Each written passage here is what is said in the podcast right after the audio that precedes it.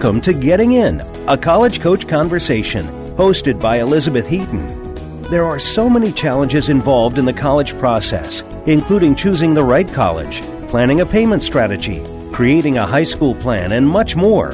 The team of experts from College Coach are here to help you find some, if not all, of the answers you need. Now, here is your host, Elizabeth Heaton. Good afternoon, everybody, and welcome to Getting In, a college coach conversation. As always, I am excited that you've joined us here today. And as always, I think we have a great show put together for you. We are, um, we're going to be talking to all of those seniors out there today. Uh, I know that though it's past May 1, it's in fact May 17th, and you have hopefully deposited somewhere. You know where you're going to college next year. And hopefully you're still listening to the show because we still have good information to share with you. Uh, I know at this time, when I was a high school senior, my mom had started, she had a basket in my room and she was buying me multiples of the deodorant I like to use and a couple of bottles of shampoo and washcloths and a couple of towels. And basically, every week for probably the second half of my senior year, she would buy some things and put it in that basket um, and sort of getting me ready for the transition from living in her house to living on my own in dorms. And I was thinking of my mom this past weekend who is very much missed, and I will do the exact same thing for my son when it's time. Um, but in addition to those kinds of things, there are some other things that you want to be thinking about and taking care of over the next few months. And so we're going to actually devote two segments of today's show to talking about making that transition. But before we get to that, uh, we are we do have stuff for those of you who are younger um, and parents of younger students. And we want to talk more today about distinguishing excellence. It's a term that we toss around um, when we talk about highly selective colleges and the process of being competitive at those colleges. And so we wanted to talk a little bit more about that today. And joining me for that is Zaragoza Guerra, who is my colleague and also is a former admissions officer at MIT, Caltech, and Boston Conservatory. So, based on my background at Penn and his at those schools, we certainly know uh, a thing or two about what constitutes a distinguishing excellence. Um, welcome, Zaragoza. Thank you, Beth. Glad to be here. Absolutely. So let's jump right in and um, get to the first question, which for those who maybe have not listened to the show all that frequently or maybe didn't hear the episodes where we've talked about getting into a highly selective institution. What is a distinguishing excellence anyway? Great question. And I don't think there's any one absolute answer. Um, it, it is, it's something that you kind of recognize over time. And uh, by that I mean it, it, it's something that that happens organically with a student um, over time, where they uh, really start uh, demonstrating their particular excellence, their particular star quality uh, within a given field or multiple fields. And it's it's something that really showcases a student and, and makes a, a, reader of an application understand that this is someone who's going above and beyond what's expected, not just within the high school, but perhaps within their community, perhaps throughout the region.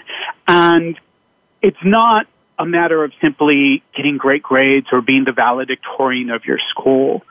It's taking what you've learned uh, in the classroom, taking what you've learned outside of the classroom, whether it's a talent, and applying it in a way that your community, your overall community recognizes. And they recognize it by making sure that, hey, are you going to be in the regional orchestra? We want you, and you're going to be first chair. Or oh my goodness, you uh, did such an incredible job with your research. We're going to honor you with such an award and recommend that you compete nationally uh, for uh, a, a title. Or that you are so accomplished in your athletic field that hey, you might even make the national Olympic team, or, or or garner some kind of national recognition. Um, and and it's oftentimes not necessarily just one particular award or uh, uh one particular program uh, that's going to uh, garner you this distinguishing excellence. Sometimes it is, and, and more often than not, it is an accumulation of these honors of this kind of recognition uh, from your community uh, that you kind of compile uh, mm-hmm. throughout your your years of high school, and it, it can be in one particular area or it can be in multiple areas. Right, and I guess what I I would add to that is simply that for most students, if they have a distinguishing excellence, it tends to be in one area. So they tend to be what we call well lopsided, in that mm-hmm. their accomplishments and achievements are really usually in one area because it's hard, as anyone can imagine, to achieve significant recognition in more than one area, although it does happen. And I've had a couple of students who I would say had more than one distinguishing excellence. But typically speaking, generally you're going to have one distinguishing excellence that a college can kind of point to. And that leads to my next question, which is why is this important? Why does it matter at the kinds of colleges we're talking about, which would be the Ivies and Stanford and MIT and Caltech and similar institutions, maybe University of Chicago, I would throw in there, maybe Duke. Um, why does mm-hmm. it matter? I think it matters because when a school becomes that much more selective, when they're only admitting, you know, five percent of their applicants or ten percent yeah. of their applicants, um, it, you, you know, it, it's it it becomes harder and harder for an admission officer to distinguish one student from the next because most of those students um, in such a pool are going to have really great grades. They're going to have really great scores. Many of them are going to be valedictorians. There are many more valedictorians across the country than there are spaces at any of these schools. Um, and uh, so when one is reading these applications and trying to make sense of, hey, who do we offer a space to? Um, and, and you're just that selective. Oftentimes you have to um, go for the ones in, who are going above and beyond um, the normal expectations within a high school, um, because those are the ones who are going to stand out on an application. And so it it it, it for these schools when you're when you're talking about that level of selectivity. Um, it's it's not enough just to uh, uh, oftentimes uh, you know garner the awards in the high school. Oftentimes it means, hey, really shining um, outside of that environment um, right. because there are just not enough spaces uh, for those who are doing quite well in the, in the high school. And that doesn't necessarily mean mm, I, I should you know there there are other forms of distinguishing excellences too. It's not necessarily just garnering these awards. I, I think oftentimes it, it means really demonstrating how you have gone above and beyond the opportunities available to you because I, I've seen some distinguishing excellences that have been composed of a student who didn't have the means to mm-hmm. participate in all of these incredible things. I, I've had some students who might have been homeless and mm-hmm. their distinguishing excellence was, hey, despite the fact that I was homeless, I became the valedictorian of my high school and I participated in research and I uh, garnered these awards in one of the toughest high schools in New York City while right. my mother and I took turns sleeping on the subway. Okay? So right. that in and of itself could be a distinguishing excellence. It's, it's a matter of really shining and going above and beyond. Right, right. In a way that you can really recognize in an application. And uh, we aren't actually going to talk about the uh, how you translate it into an application this week. That's actually going to be a segment on our show next week. So if you're curious about that piece of it, um, you're going to want to tune in next week and get that. But um, I think that is all you know, I would even sum up what you just said is, is basically if you're in an applicant pool with 50,000 other students, which some of the applicant pools at these schools are approaching those numbers, and they're ultimately only going to enroll a class of 1,500, 2,000, and those are on the larger side for some of the schools we're talking about.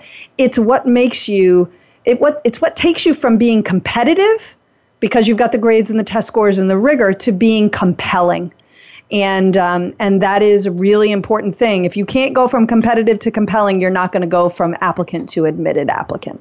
Um, all right, so if for those of uh, of our listeners who are thinking, okay, great, I understand what a distinguishing excellence is, and I think I understand why it's important. Um, how do I figure out as a student? How do I figure out what I can do to develop a distinguishing excellence? Where's the first place that you would start? I would probably start very early on in mm. high school because it's not something that gets developed overnight. And it's not something that one can develop, you know, second semester of junior year and say, hey, I'm about to apply to these colleges. Let me get a distinguishing excellence. Um. I think oftentimes it's, it starts right after middle school in the sense that in middle school you've, you know, figured out what you like doing to a certain degree. And then you go full force starting in, in high school.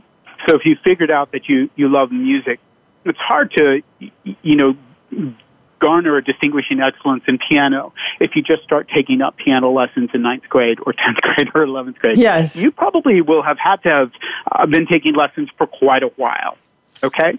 So think about those things early on that you've got a passion for or that you've got an interest in, I should say, that because those interests are, are later on going to turn into passions. And it helps to have a passion for this. It helps to, to, to love doing this. Um, and I would, I, I, I really encourage students to, to figure out when, when they've discovered that particular interest, um, to think about how am I going to share this with others? So it's not, for instance, we're talking about music. It's not just a matter of taking lessons and becoming a really good piano player or a really good violin player. It's a matter of uh, getting vetted for what you've been able to accomplish, and that could happen that you are earlier on not just becoming first chair at your school orchestra, but maybe you advance and audition for the regional orchestra. So, for instance, I've had a, a student, you know, by the end of his four years of high school, he you know, had become the first chair of the Boston Philharmonic Youth Orchestra. And he was also part of the State Youth Wind Ensemble. And he spent a summer at the Tanglewood Institute. And he spent another summer at a conservatory learning how to compose with a composer. And you he spent uh, plenty of times in concert halls across the world. Okay? So this isn't something that just happened overnight and wasn't something that just happened over his junior year. This is something that happened, you know, starting earlier on um, in life, and then definitely uh, getting uh, a, a, lot more momentum in high school mm-hmm. as he mm-hmm. progressed through high school. Right. And I well, the one thing I would add there is that while yes, I think most distinguishing excellence come f- from a passion or an interest that students have had for a while and that they've probably been working on at least as early as ninth grade. Um, it is possible that you may have actually been working towards a distinguishing excellence and not necessarily realize it. So, for mm-hmm. those students who are a little bit older, I think a piece of advice that I would have is to really just kind of look and see well, what, what am I involved in? Is there an area that I have already received awards or accolades, or I've already in some way distinguished myself? And if so, that is the area that I would look to kind of augment a little bit.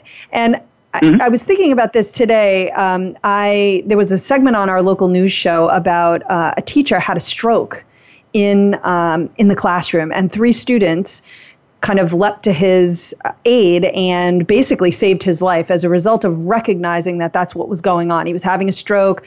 They called the police. They got another teacher in there, and because they acted and thought quickly, they were able to save his life. And I was thinking, I could just imagine that student and his parents coming into my office in a year and saying, wow, he wants to write his essay about this.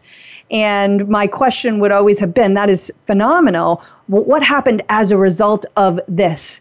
And that's mm-hmm. sometimes where distinguishing excellence can start is with a moment, with a wow, that was really amazing what I did. And as a result of that, now I'm really fascinated by emergency medicine and I, I became an EMT, or I decided that everyone needs to know how to recognize the signs of stroke. So I created a campaign within my school that I then um, farmed out to other schools in our district. And then it, we adopted a statewide stroke awareness program and i was behind it all as a result of doing of that one moment where i recognized the signs of a stroke or mm-hmm. i realized that maybe i wasn't making the most of my time as a student and maybe i needed to be better than i was and so i you know turned a corner in my life and and it's it's what you do with that passion and you may have already been doing something interesting with it. And if so, you just want to find other ways to do even more interesting things. So maybe you're already playing uh, in the orchestra and you've already achieved heights at your high school, but you hadn't thought about doing a summer program in music. Well, it's not too late to do that. And that may then become um, your distinguishing excellence by the time you. Um, you are applying mm-hmm. to college. Um, mm-hmm. And, and I think so, I think oftentimes it is you know taking these interests and, and and making these informed decisions as you as you go along the way when you when you kind of discover hey I, I kind of like that. And and that impacts you know the kind of things that I end up doing throughout high school.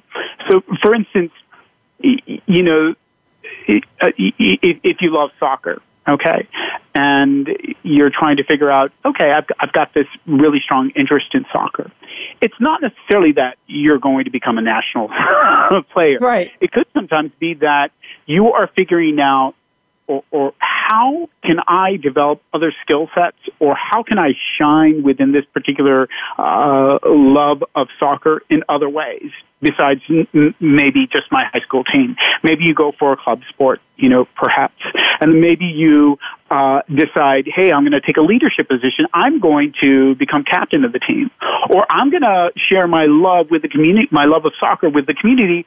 I'm going to coach a uh, soccer team at the Boys and Girls Club. Okay, so you're developing all of these different skill sets, all within this particular interest, all within this particular passion. And oftentimes that can be a distinguishing excellence. It might not necessarily be that you are the number one soccer player in the right. country. It's just that you are shining in the sense that you're sharing this love of soccer with in so many ways and with so many people. Right, absolutely. Um, Zaragoza, thank you so much for joining me today. The conversation about distinguishing excellence, we're sort of just beginning it. We're going to follow through on that in uh, next week's show. So if that's interesting to you, definitely turn tune in. We also, um, I wrote a blog series for the Huffington Post last year.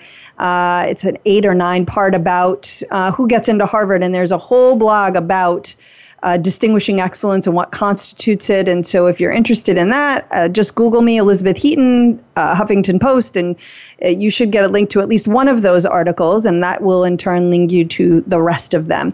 Uh, we are coming back in just a minute, and we're going to be talking about making the transition from college or from high school to college. So, don't go away.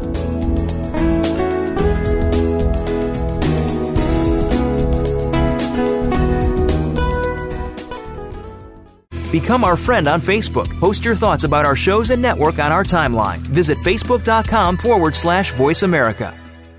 If you're a parent of a high school student, you've probably heard a lot of scary stories about college admissions, about the growing number of applicants, the shrinking number of spots, about how even valedictorians are being turned away.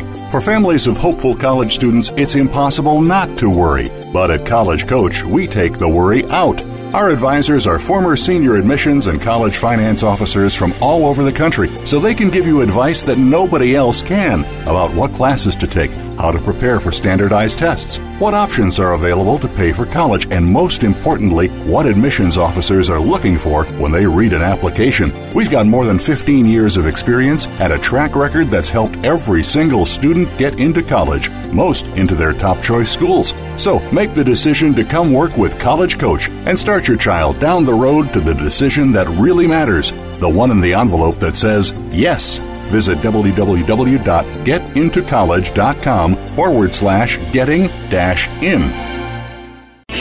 Are you finding your frequency?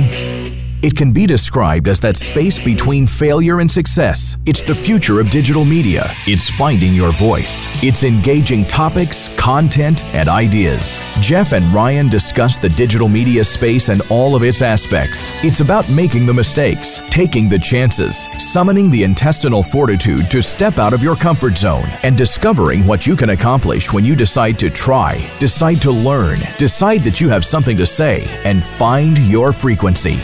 Live Fridays at 2 p.m. Pacific Time, 5 p.m. Eastern Time on the Voice America Variety Channel. Stimulating talk gets those synapses in the brain firing really fast. All the time. The number one internet talk station where your opinion counts. VoiceAmerica.com.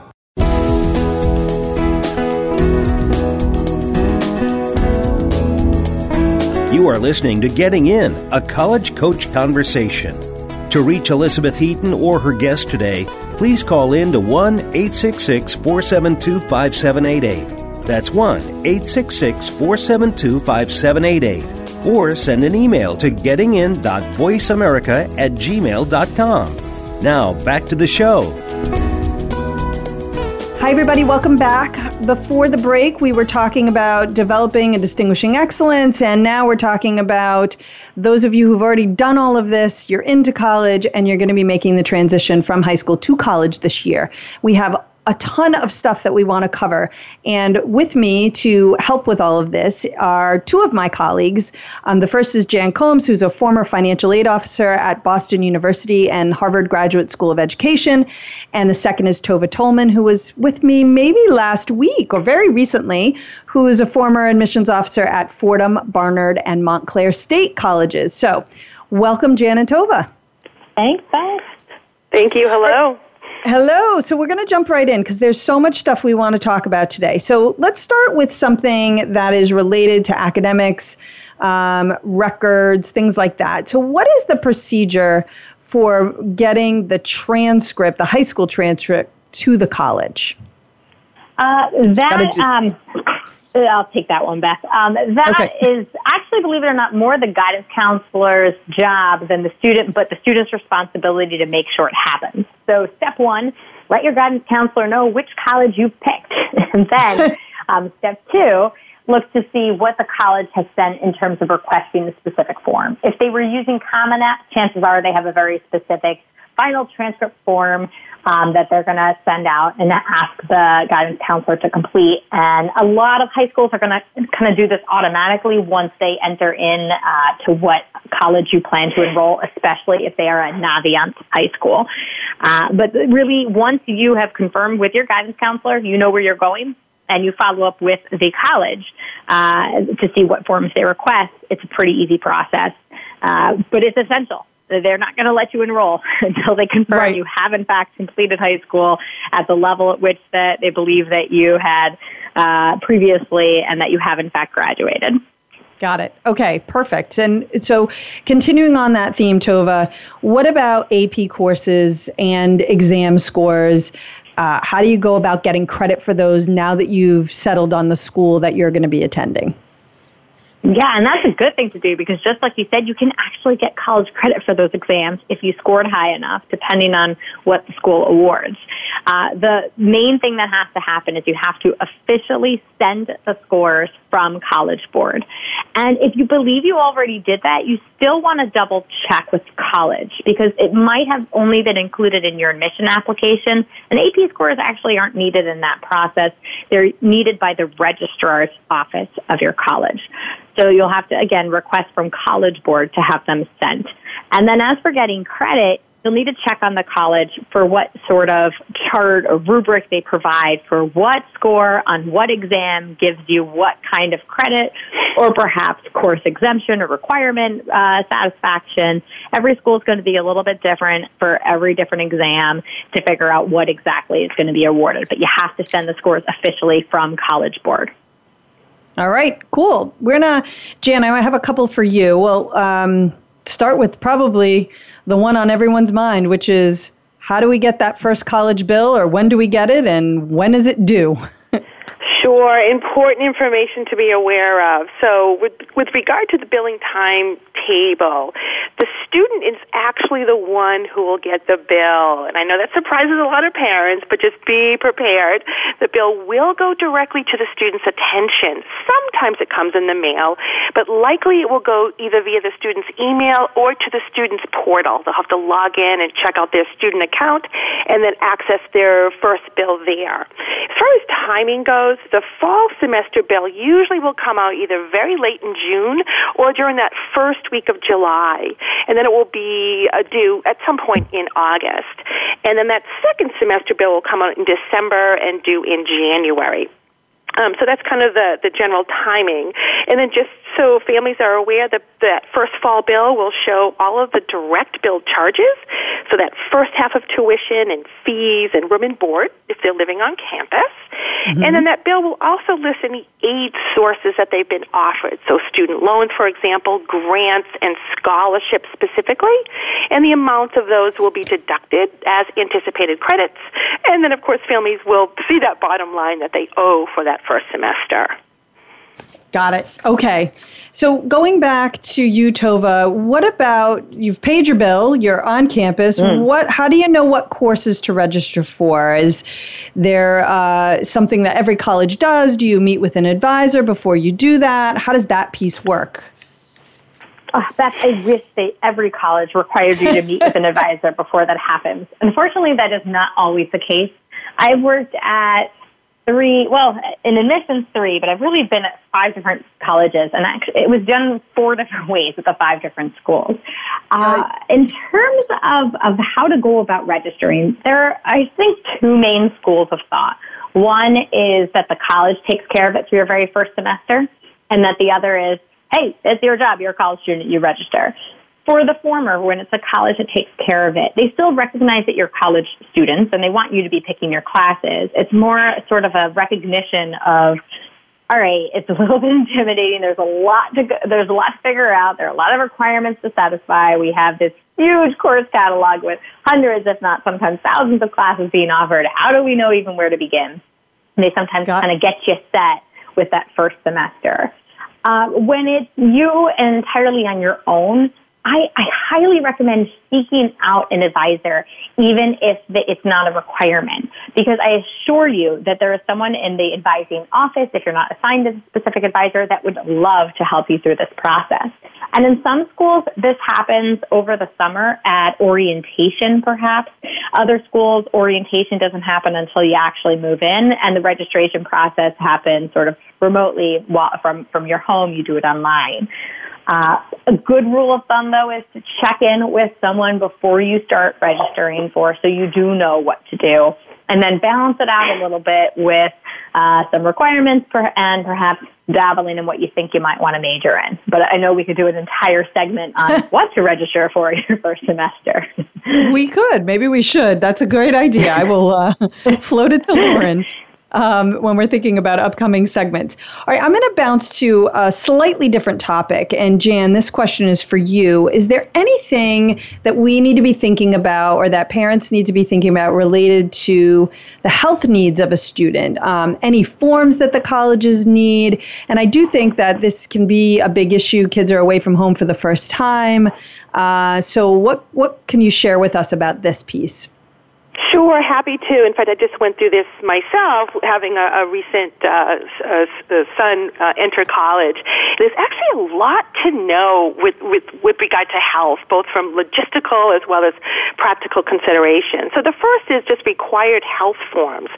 And so students, all students at all colleges will need a current physical um, on file. So that's real important to schedule that physical with the child's primary care physician.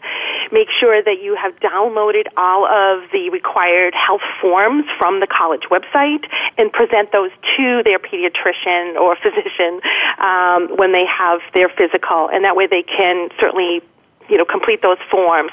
Now, the important thing to know about this is to follow the college's process. Some colleges will allow you to send in the medical forms from the pediatrician, but some of them, like my son's school, he actually had to take a picture of his immunization form and upload it, and then he had to hand enter the dates that he had all of his shots over time, and their process was completely online.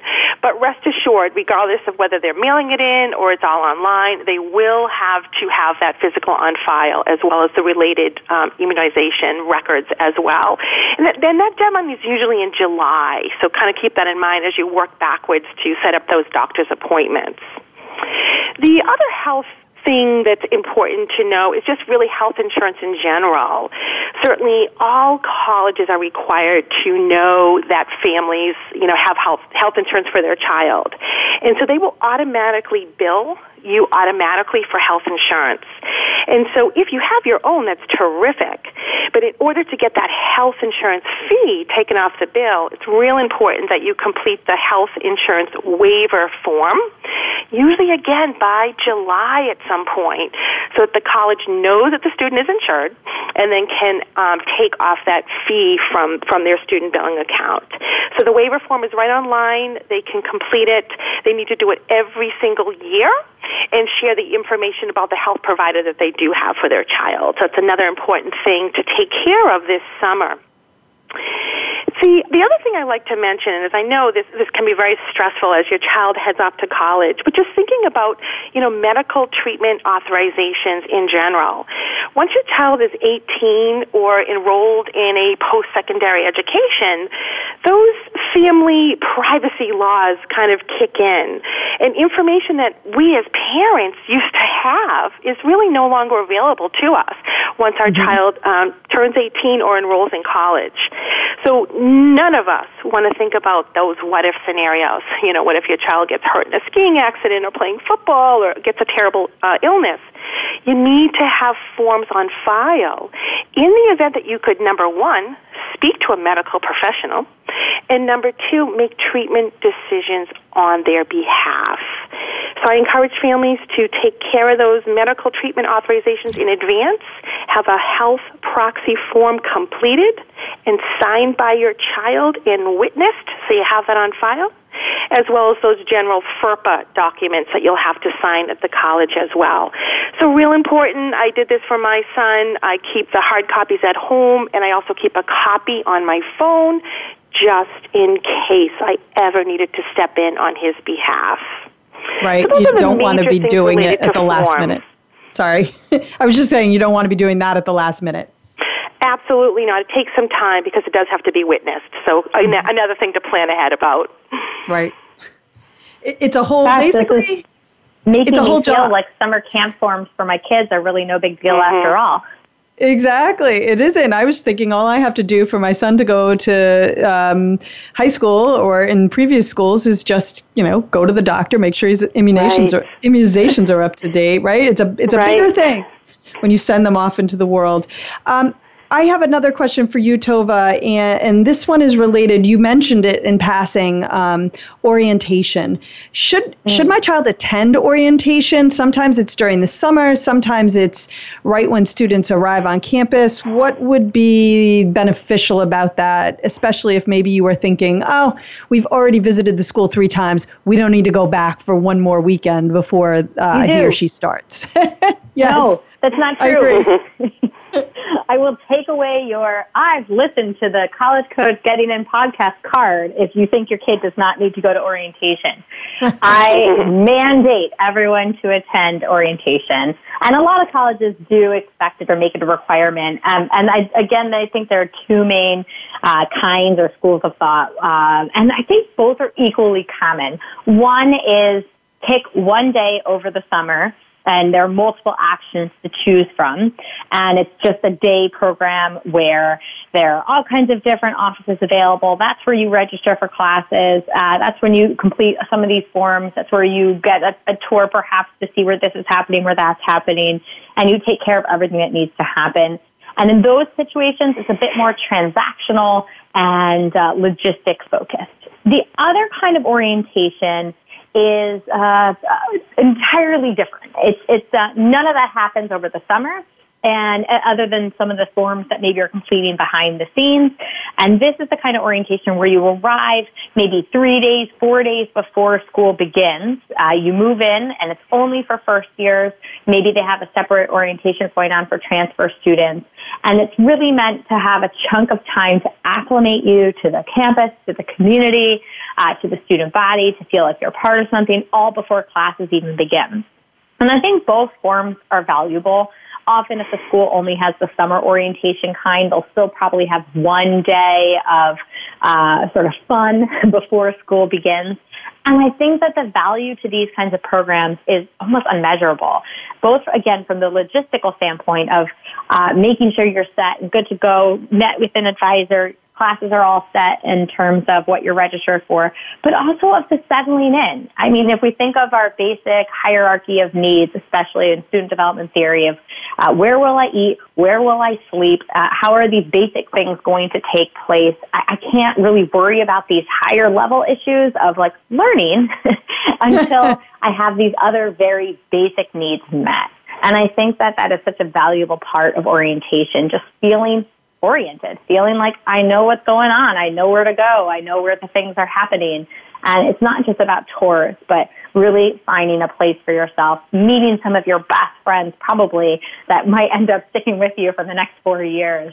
Um, yes. So I highly, highly recommend it, and I would like to mandate it for every listener of our podcast. the, the, only thing I would add, and then we're going to take a really quick break, and, and we'll be right back to talk about more of this. But my stepson, who tended to be maybe a little bit shy, but um, was certainly ready to go off to college, it felt like orientation really was. Uh, such a valuable thing for him and feeling like okay this is where i'm going to be and and uh, getting to know some students and it was just pretty cool to watch. And there were some stuff for parents if they wanted to do mm-hmm. it i we opted not to but um, i know that there were a lot of parents who were feeling probably very stressed about sending their kids off. So that's the other interesting thing is that they do a lot of things to support parents um, with yeah. orientation now as well. Okay we're going to be right back back, uh, so do not go away, and we're going to be talking more about transitions uh, when we return.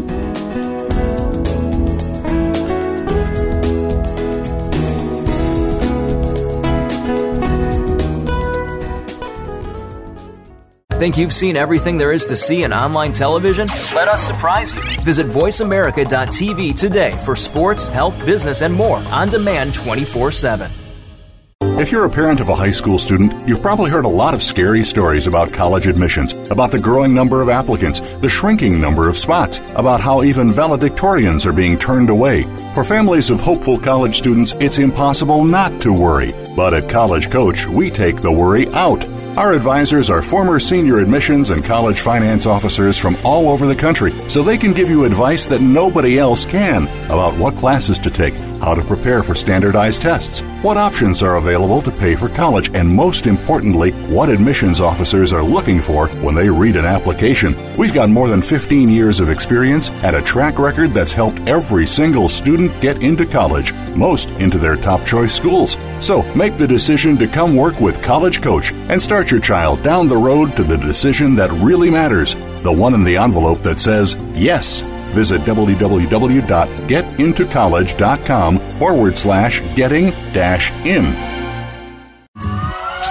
Have you checked out Teen Wealth Radio? It's a show for teens, their parents, and educators.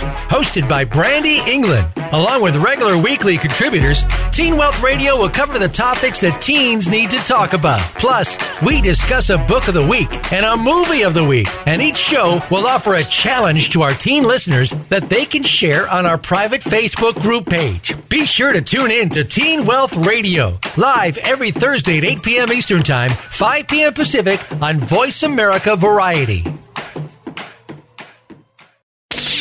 The Internet's number one talk station.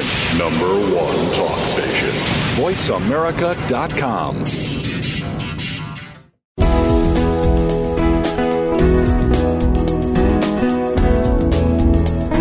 You are listening to Getting In, a college coach conversation. To reach Elizabeth Heaton or her guest today, please call in to 1 866 472 5788. That's 1 866 472 5788. or send an email to gettingin.voiceamerica at gmail.com. Now, back to the show. Okay, we're back and we're ready to jump right back into the things you need to know to make the transition from high school to college. Jan, I am coming right back to you with uh, probably a big question, and that is around how do you both understand how much money your student is going to need for the year and also help the student manage money while he or she is at college. And uh, maybe there are students for whom that the question isn't even no one's giving me any money. How do i uh, we're talking next week about finding um, finding a summer job. So actually let's stick with that. How do you manage your money when you're at college? And as a parent how do you help with that? Sure. So there's definitely a lot to know, kind of in that money realm when we're thinking about preparing our kids for college. And so certainly, you know, how much do they need for the year? You know, how can they manage the money while on campus, and what are the systems available for them? So I can certainly touch on that a little bit. Certainly, you know, how to help your kids manage the money when they're at college. Really, they're going to need some sort of banking service for the most part. Um, you know, most kids will need to think about banking and making payments to others, and there's definitely a lot of ways of approaching this. I always encourage kids, you know, Tova talked a lot about orientation.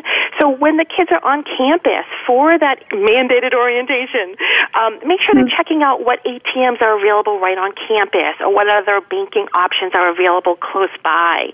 That gives kids, you know, super easy access to getting money and um, being able to, you know, transfer money to others for sure.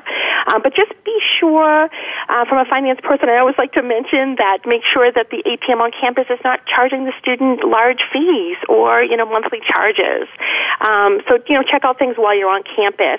The other way way to do is I know some parents have said to me that they're really nervous about their you know their child having a debit card, for example. I completely understand that.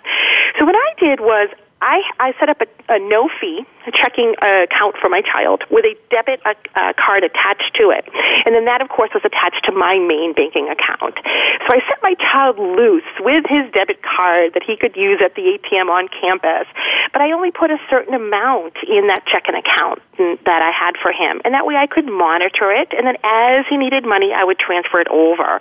So it really allowed him to manage his money by using that debit account, but, but without a huge risk of him having the entire amount for the entire year. so that's one way uh, of approaching it. And then, of course, kids can, uh, you know, send money to to others many ways through all of the different apps that are available today. Whether it's PayPal or, or Venmo or Apple Pay or Google Wallet or one of the other ones, they have ability to use that uh, those apps to, to transfer money to others as necessary. And then, of course, budgeting. That's that's a big part of it. When we're talking about money, I, I always like setting up a budget with your child before they leave. You know, as to what they need, in in some cases, might depend on the child. You know, where they where they're living, where their college is. Is it, it really expensive? Is it an urban environment where things might be a little bit more expensive than than at other locations? You can certainly utilize the financial aid office. We'll have a standard cost of attendance budget each year set up, and it's published right on their website. And they'll give you an allocation of what you should estimate for personal expenses. So you can utilize that amount. Most colleges are going to have a personal expense allocation of around 3000 to 3500 for the year. Um, that is essentially what my son took with him at the beginning of his first year. And, you know, that was for him to use for his ski pass or his bus tickets if he was visiting a friend or the movies, things of that nature. And I set up with him a monthly budget and said, this is what you have for the year, and that's what you need to do. So um, use that cost of attendance guide as a, a good solid estimate, or, you know, between three and 4000 is roughly what someone will need over the course of the year. And then, of course, one other thing about kind of money related to being on campus is many colleges will have a campus card system in place.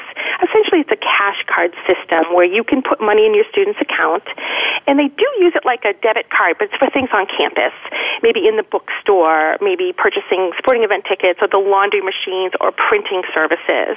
And typically, a couple hundred dollars is sufficient uh, on that card for the year to help them do their laundry and print their papers out and related, you know, campus-based things.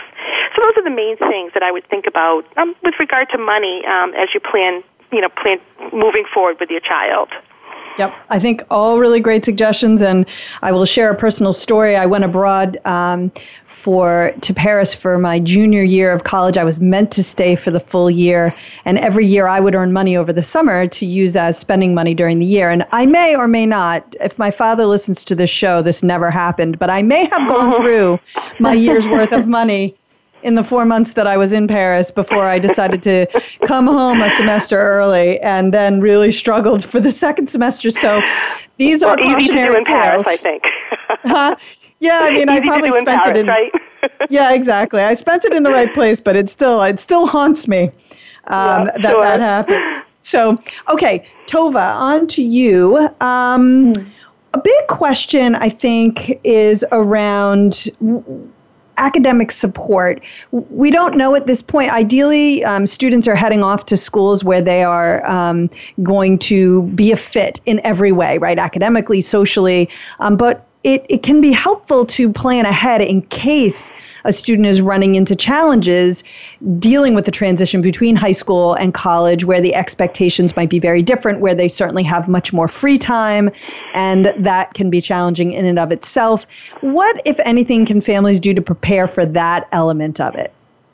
I think one of the main differences, uh, and, and something that's worthwhile to have a conversation in your family about, is no one is going to come knock on your student's door and say, "Hey, are you having a problem?"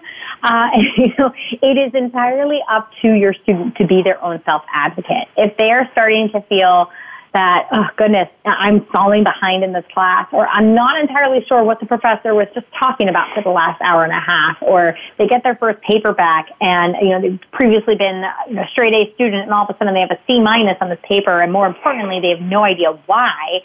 Uh, they they should know and take comfort in that there are so many different resources available. But again, it's up for the student to take advantage of those and be their own self advocate. Uh, number one, your professor, your student's professor, is likely going to be required to have office hours. There's going to be a set time every week, maybe twice a week, where they will be physically in their office, happy to chat with your student. Encourage your student to go, even if they don't have a problem. And ideally, before, perhaps even just to get to know you. I really enjoyed your lecture this week, and I just wanted to say hi and introduce myself because I'm worried later on in the semester I might have trouble, and now your face I'm not scared to go talk to. So remember whether they already are in trouble or if they just want to be proactive to take advantage of their professor's office hours.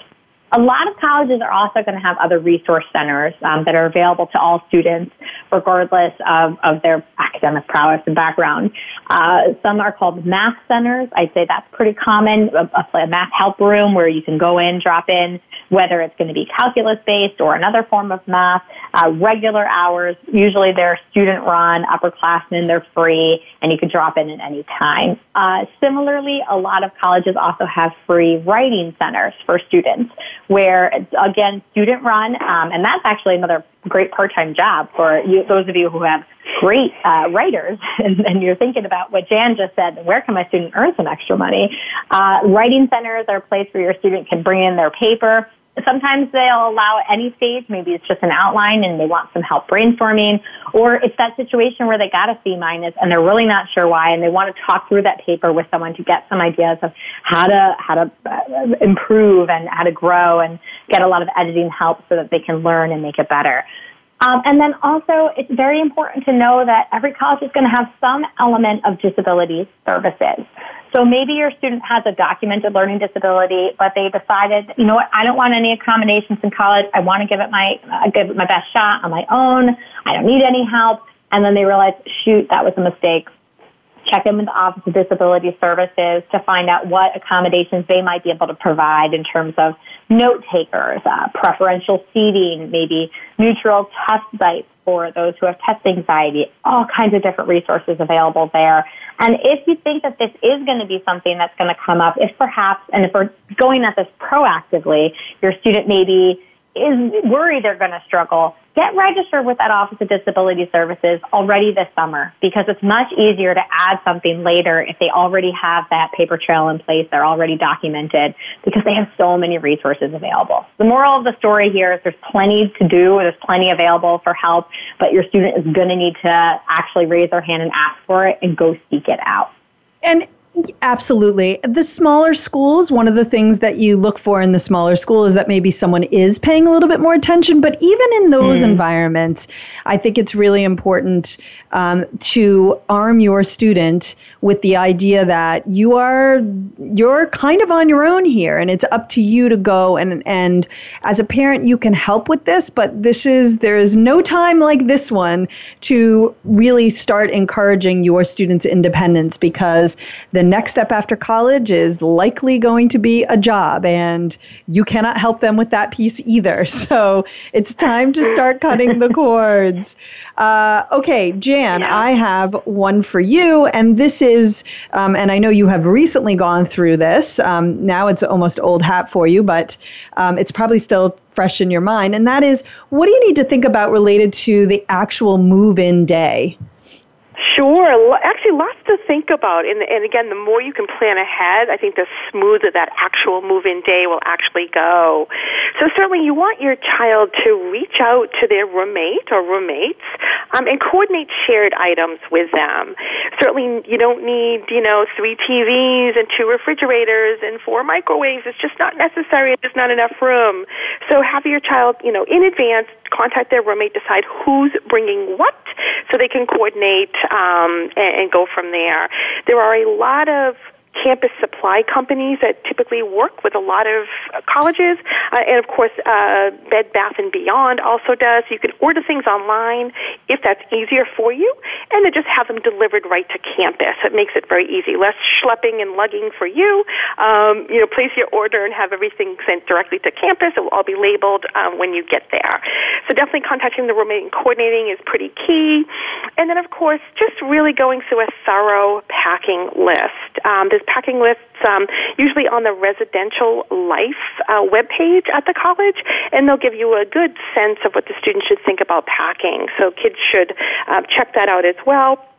Um, certainly, bedding will be important. Uh, clothing, if your child is uh, going to college in a different climate than you're used to, you want to make sure you're accounting for all seasons. If they're used to being um, in a warm climate and then all of a sudden they're heading to New, New England, you want to make sure you're setting those uh, coats and boots and mittens and hats and scarves and all that good stuff. So, thinking about climate and clothing and the, and the needs from that perspective as well. And then, of course, books and supplies. Most students, you know, as Tova had mentioned, a lot of them will register for courses at orientation. So they should have a handle on the courses that they're scheduled for, and they can take care of ordering their books. They can either do so through the actual um, college web, website, bookstore website, um, or they can look further if they want to price books and maybe find things for a little bit cheaper. They can go to Amazon or Chegg or some of the other um, discounted bookstores as well. But certainly having their books either ordered um, and waiting for them either at the school or shipped to home and then and then brought up. That's pretty key to have that done. You know, oftentimes when kids move in, they're going to start uh, classes within a day or two later. So you want to make sure they have enough books and supplies on hand to get started um, I will say, though, try not to overpack. You can go to extremes. I tended to do that the first time I, I brought my son in. I think I packed enough school supplies for the next four years, and he simply just did not need all of them. He said, Mom, why are you packing all these binders and notebooks? I have a laptop. Um, so coordinate with your student, you know, see what their work habits are, see what they really need. Of course, you want to pack enough, but you don't want to overpack because dorm rooms are only so big. Right. And in theory, he's going to come home, right? He's in theory he's going to come home. So, uh, yeah. you know, if he needs more, he can always pick yeah. that up at, at Thanksgiving or something like that. Absolutely. So I, I they come home here and there and they can pick up what they need, of course. Yep. Exactly. So we have one more minute. And was there anything else you wanted to add on, on that? Because uh, I know I kind of got in the way of what something else you were going to say as far as planning. Um, no, I think we, we that was you know hopefully good good coverage of ideas to think about when you're you know related to to moving on campus. Um, just you know real quick. Um, I, I guess if I had to give you a couple tips to, to close with, would be just to take care of all the logistical tasks that, that need to be done this summer. Um, plan for the student finances, um, and if that's all set in place, things tend to go a little bit smoother once your child is actually on campus. Wonderful. Jan, thank you so much. Tova, thank you so much. Um, and thanks to Zaragoza, who was a guest for our first segment. Next week, Sally is hosting. We're going to be talking more about uh, distinguishing excellence, namely how to get it into your application in the most impactful way. We're going to be talking about applying for campus jobs, and in office hours, we're going to talk about getting started on an activity list and or resume for your applications. Um, we have lots of free ways to interact with College Coach, including this podcast, but also our blog at blog.getintocollege.com. Uh, and don't forget, we're here every Thursday, 4 p.m. Eastern and 1 p.m. Pacific.